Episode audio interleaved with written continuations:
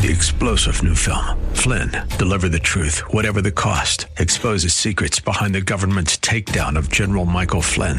Flynn knew what the intel world had been up to. He ordered the first audit of the use of contractors. This set off alarm bells. He told the truth. He was the most dangerous person for Donald Trump to hire. They had to get rid of Flynn.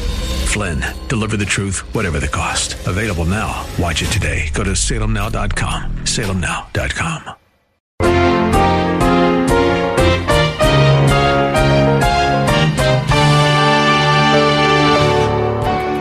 If we could lose our salvation, all of us have lost it.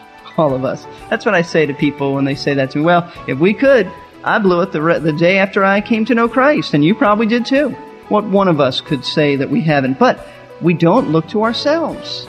We're not saved by our good works, and we don't keep on being saved by our good works. It is the work of Jesus Christ that has saved us and that keeps us saved. If we are really honest about it, most of us want to be saved from our sins and from the consequences of our sins. It's also true that most of us think we need to be good in order to reach this goal, but that's not what the Bible teaches. Welcome to Verse by Verse with Pastor Steve Kreloff of Lakeside Community Chapel in Clearwater, Florida. We're in a series of programs on key Bible doctrine words. Words like redemption, justification, salvation, new birth, propitiation, repentance, reconciliation, adoption. These words form the very foundation of our faith, and we need to know their full meaning. Today's lesson is the second part of the study of the word salvation. That's a word we toss around quite freely, and we may mean various things by this word. But the Bible is very specific about the meaning of the word salvation. Let's listen as Pastor Steve continues to tell us about salvation. Let's look at Ephesians chapter 2, verses 1 through 3 say this, and you were dead in your trespasses and sins. That's important. Sometimes we say it's a dying world and we've got to reach it with the gospel. Uh, it's dying in the sense that it's physically dying, but ac- actually it's a dead world. It's dead. It's already dead. Dead in sins and trespasses, in which Paul writes, You formerly walked according to the course of this world, according to the prince of the power of the air, of the spirit that's now working in the sons of disobedience. Among them, we too all formerly lived in the lusts of our flesh, indulging the desires of the flesh and of the mind, and were by nature children of wrath, even as the rest. What he's saying is, You were born as children of wrath. You and I were born into this world dead in sins and trespasses. We walk like everybody else, and if we didn't do it outwardly, we did it in our minds, and we were a corrupt people. If you jump down, though, to verse 8, you see the marvelous good news, and it really starts in, in verse 4 with that little phrase, but God. Well, certainly one of the most important phrases in the Bible in verse 4, but God. But God. God did something about that. Christ died for us. And verse 8 says, For by grace you have been saved through faith. You have been saved. You have been saved. And it's not of yourselves. It is the gift of God not as a result of works that no one should boast. No one's going to stand before God and say, Boy, pat me on the back. I am good. I'm better than most. No.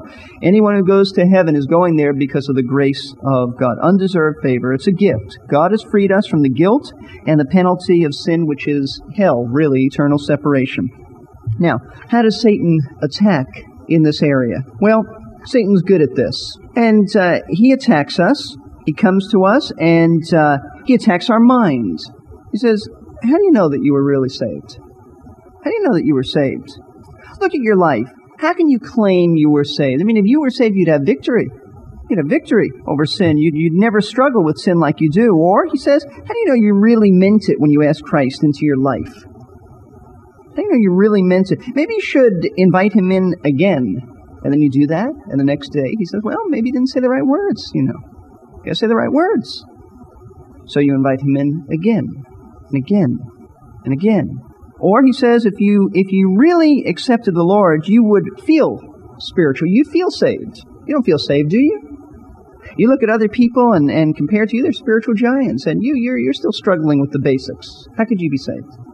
And he does that in our minds. And how do you deal with doubts of salvation? How do you deal with it? Well, I'll tell you, for one thing, you don't argue with him or you lose. He's a brilliant genius, madman, and you don't, you, you'll lose. In fact, that's the point of Ephesians chapter 6. We, we wrestle not against flesh and, and blood, we wrestle against Satan, but we wrestle with God's protection, not your own. God has provided the protection. We don't go in there and say, we'll take you on and I'll figure this out. No, no you'll, you'll be more confused than ever. What do you do? You lean on the Word of God now. You do two things, actually. To know that you're saved, you turn to the Word of God and such passages as John 3.16, which says that we need to trust Christ. Whosoever believes on Him should not perish but have everlasting life. That's the objective truth of the Word of God. And you rely on that, you believe that, regardless of whether you have feelings contrary to that. But secondly, there is a subjective truth, which is also based on the Word of God, and that is you look and you see if there is evidence in your life that you're a believer. Look at Ephesians 2 again. We often stop at verse 9.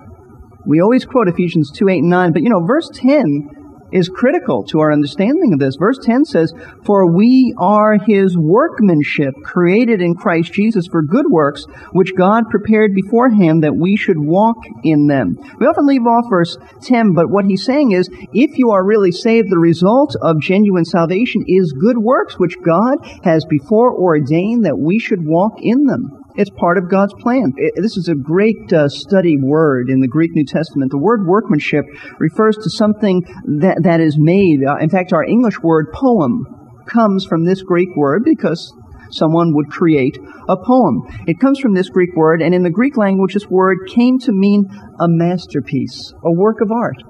Do you know that you and I are God's masterpiece? We're His work of, of art? We are. We're God's masterpiece. We're His poem. We're His work of art in which He's designed to produce good works through us. Every time you do a good work, that's God's handiwork being demonstrated through you. Some of the good works will be uh, really a desire to do what's right, love for the brethren, confession of sin, repentance in your own life, anything that is in obedience to the Word of God. You cannot do that if you were not saved. If you were not saved, you would have no spiritual desires to do anything. Jesus said, Apart from me, you can do nothing. And that's absolutely true. You would have absolutely no desire to, to do anything of a spiritual nature, regardless of your struggles with sin. The unsaved are totally at enmity with, with God. They totally hate him. They're not necessarily conscious of that. I don't think they necessarily wake up and say, "Oh, I hate him," but they do, and the fact that they they hate him is demonstrated by by virtue of the fact that they don't obey and they don't desire to obey. But if you desire to obey and you are uh, trying to live by the word of God, you are His workmanship, demonstrating that. So if you're confused about the time of your salvation or the events around it or what words did I say, you know. Uh, don't be too concerned about that. In fact, don't be concerned at all. The proof of your salvation is your works, your obedience to the Bible. That's the message of James. That's the whole message of James. If you've really been saved, James says, don't tell me you believe. James must have met a lot of religious hypocrites in his time. And James is saying, don't, don't tell me that you believe. Show me that you believe. Show me that you believe. And he speaks about justification by works, not in the sense of being justified before God, that's by grace through faith, but James is using justification in the sense of being justified before man.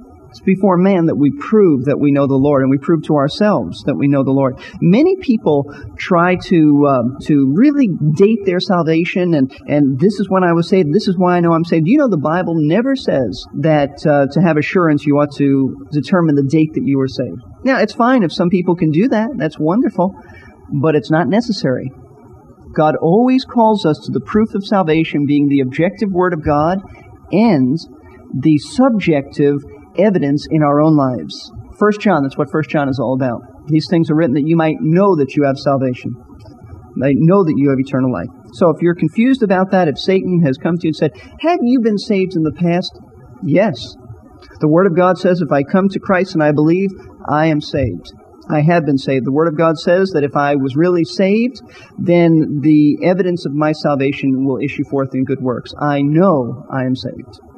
So in the past, we have been saved from the penalty of sin. That is spiritual, eternal death and judgment. How about the present aspect of salvation? You see, if Satan can get you to doubt that you were once saved at a point in time, he'll try to get you to doubt whether you're still saved. And there are many people who struggle with that. Many people believe that you can lose your salvation. The Bible doesn't teach that, but there are many people who struggle with that. There are others who teach it. The Bible doesn't teach that.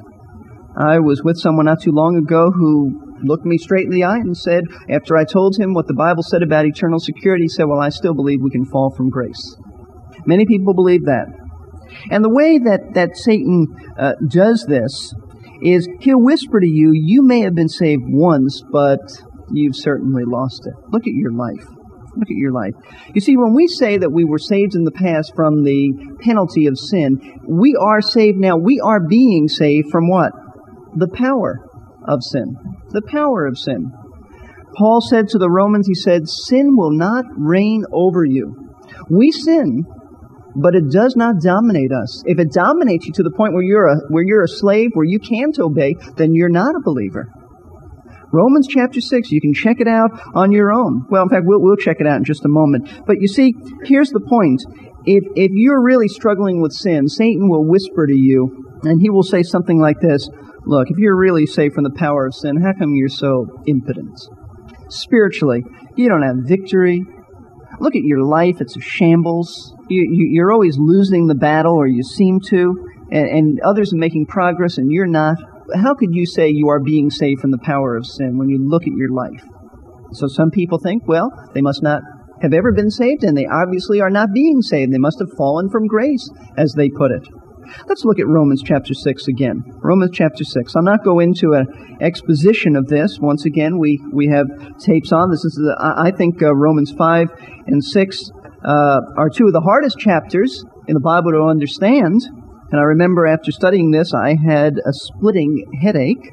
But uh, Romans chapter 6, verse 12 and following tells us such wonderful news. And maybe that's why I had a headache, because there was a real spiritual battle going on. I think it's critical to understand Romans 5 and especially Romans 6. Therefore, Paul says, do not let sin reign in your mortal body that you should obey its lust, and do not go on presenting the members of your body to sin as instruments of unrighteousness, but present yourselves to God as those alive from the dead, and your members as instruments of righteousness to God. For sin, and this is great, sin shall not be master over you. It will not. It can't. For you are not under law, but under grace. You've moved from the realm of law to grace. What then? Shall we sin because we're not under law but under grace? Paul says, may it never be. Perish the thought. Uh, we would say, don't even think such a thought. It's hideous. Do you not know that when you present yourselves to someone as slaves for obedience, you are slaves of the one whom you obey, either of sin resulting in death or of obedience resulting in righteousness? But thanks be to God that though you were slaves of sin, now notice that, you were slaves of sin. You had no choice in terms of, of whether you were going to obey or not. I've said this before. You really had no free will. You simply had choices as to what sin you would commit. You were slaves of sin.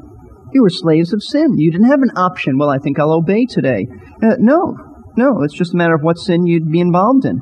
But thanks be to God that though you were slaves of sin, you became obedient from the heart to that form of teaching to which you were committed. In other words, he's saying you were, you were saved. You came to Christ. He calls it obedience. And have been freed from sin, you, and having been freed from sin, you became what? Slaves of righteousness. You are slaves of righteousness. Now, does that mean that you'll always have victory? No. We still struggle. If you don't know that, all you have to do is study Romans chapter 7. Paul speaks as a mature believer of the struggle between the spirit and the flesh in him. However, what this does mean is that you do not continually, habitually, lifestyle, mindset sin. There are breaks. There is repentance. There is confession of sin. If there's not that in your life, then you do have to wonder if you're really a believer. But if there are breaks, if there's some victory, if there's some obedience, if there's confession, if there's repentance, then you are not continually slaves of unrighteousness. So, if you if Satan comes and, and he whispers that to you, uh, you will be smashed with his broadsword, and your Christian life will be paralyzed if you think that you're going to be saved again and again and again and again. You won't move forward. You won't move forward. You'll, you'll be paralyzed in your life. Your only protection is to appropriate from God's Word what He says about our present eternal security. It is a vital doctrine to understand that we uh, have been saved and we are being saved. What did Jude say? He said, To him that is able to what? Keep you from falling. Isn't that wonderful? He's able to keep you from falling. He's able to keep you from falling away from salvation. John 6:37 Jesus said, "He that comes to me, I will in no wise, no way ever cast you out." I think that's pretty clear. John 10, verse 27 and following says that my sheep hear my voice and they follow me. Jesus didn't say, well, and they and they move away from me. He said, no, they They follow me. If you look at their the totality of their lives, they are characterized as following me. And they'll never perish. They're in the Father's hand, they're in my hand. Double security. So these are the marvelous truths uh, about that, and you can get books to help you on that. We have a whole tape album on that, but it's a joy to know that we are being saved. At this very moment, you are being saved. If it wasn't for God's enabling in your life, you wouldn't. But we are being saved. And it wasn't for an, if it wasn't for an understanding of not just God's enabling, which keeps us moving forward, but the whole work of the cross was an, an eternal work. If you could lose your salvation, then you might as well throw the cross away. It wasn't sufficient. If the cross took care of all of our sins, then what sin could, could throw you into hell? And you know, the truth uh, of it is, and I'll just say this by way of illustration, if, if, if we could lose our salvation, all of us have lost it. All of us. That's what I say to people when they say that to me. Well, if we could, I blew it the, the day after I came to know Christ, and you probably did too. What one of us could say that we haven't? But we don't look to ourselves. We're not saved by our good works, and we don't keep on being saved by our good works. It is the work of Jesus Christ that has saved us and that keeps us saved.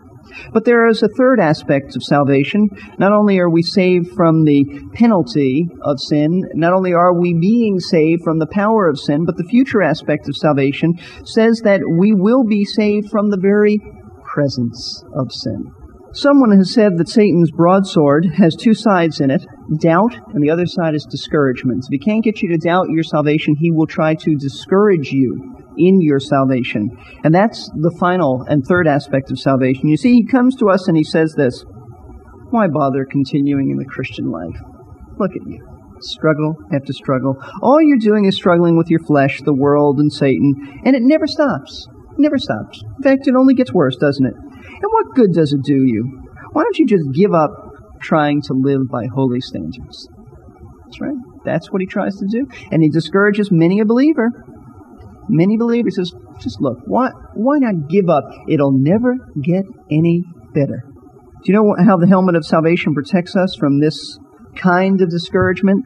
The helmet of salvation reminds us that someday the battle will be over.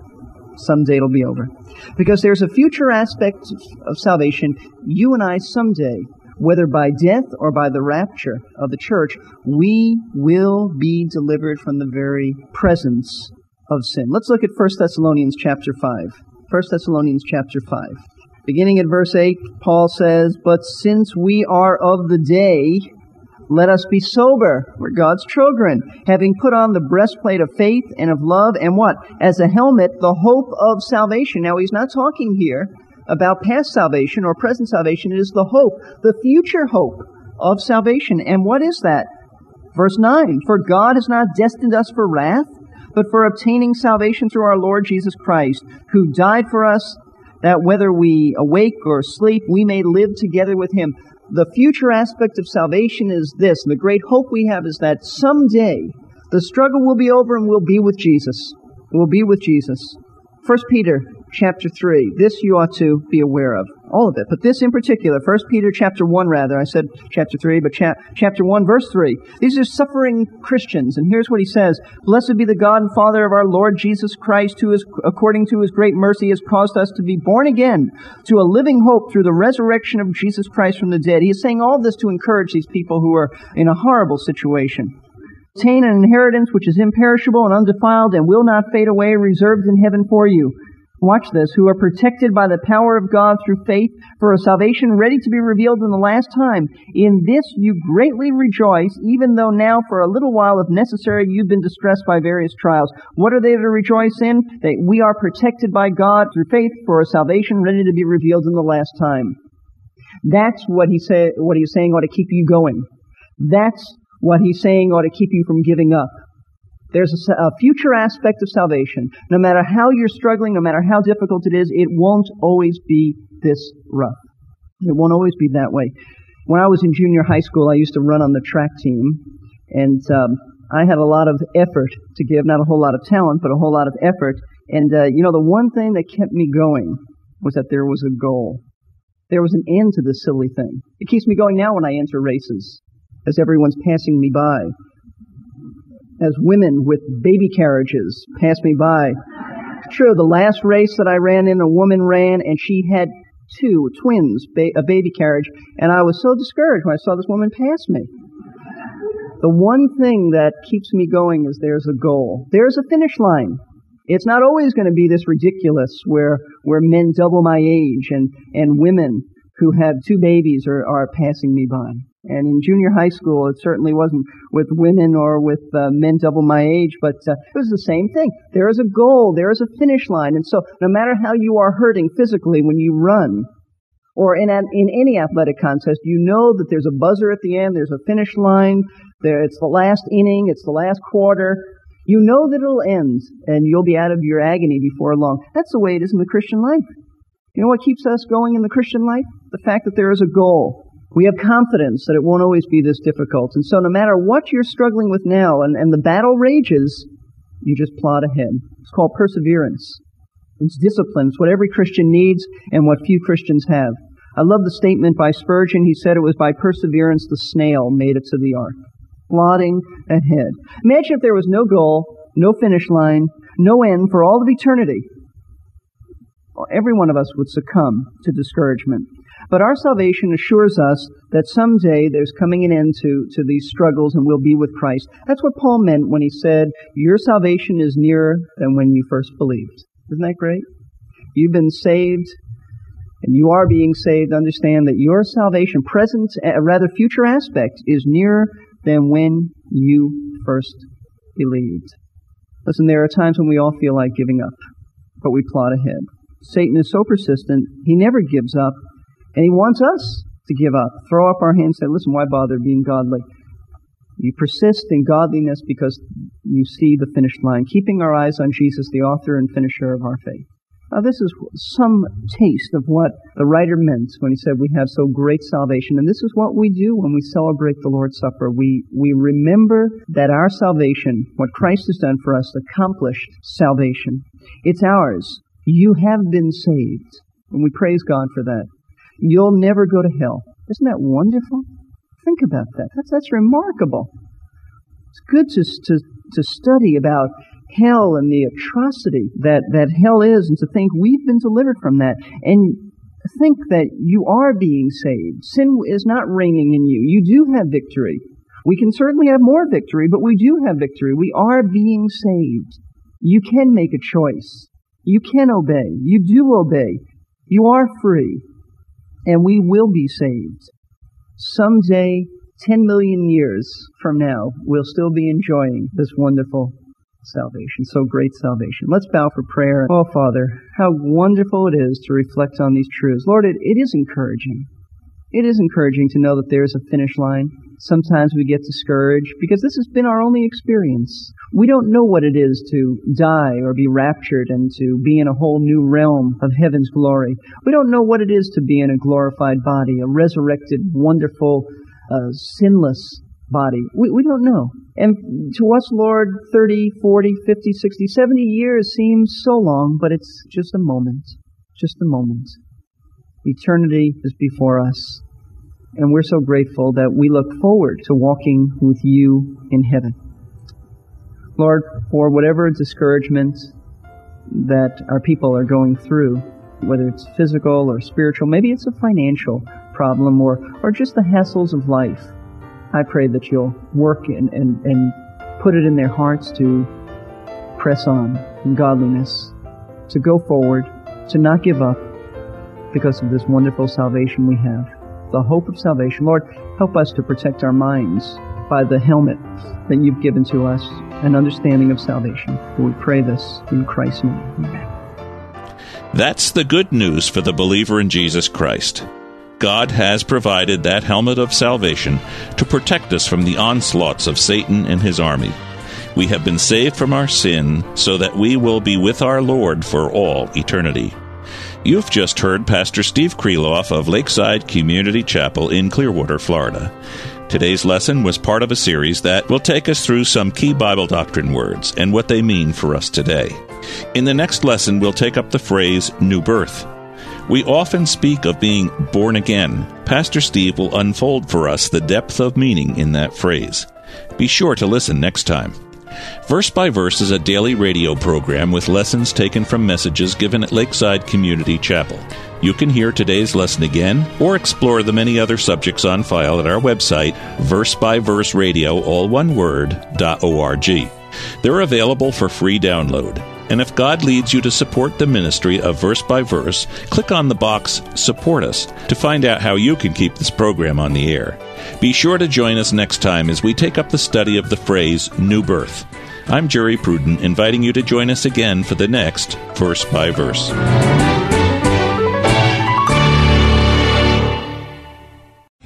Three star general Michael J. Flynn, head of the Pentagon Intelligence Agency, knew all the government's dirty secrets. He was one of the most respected generals in the military. Flynn knew what the intel world had been up to. He understood its funding. He ordered the first audit of the use of contractors. This set off alarm bells.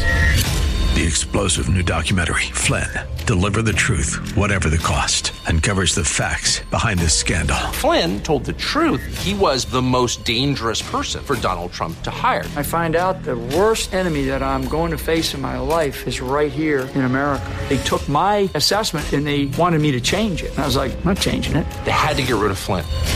With in depth interviews, archival footage, and never before seen personal records of the man behind the headlines. I just felt like I was drowning. Flynn, deliver the truth, whatever the cost. Available now. Watch it today. Go to salemnow.com. Salemnow.com.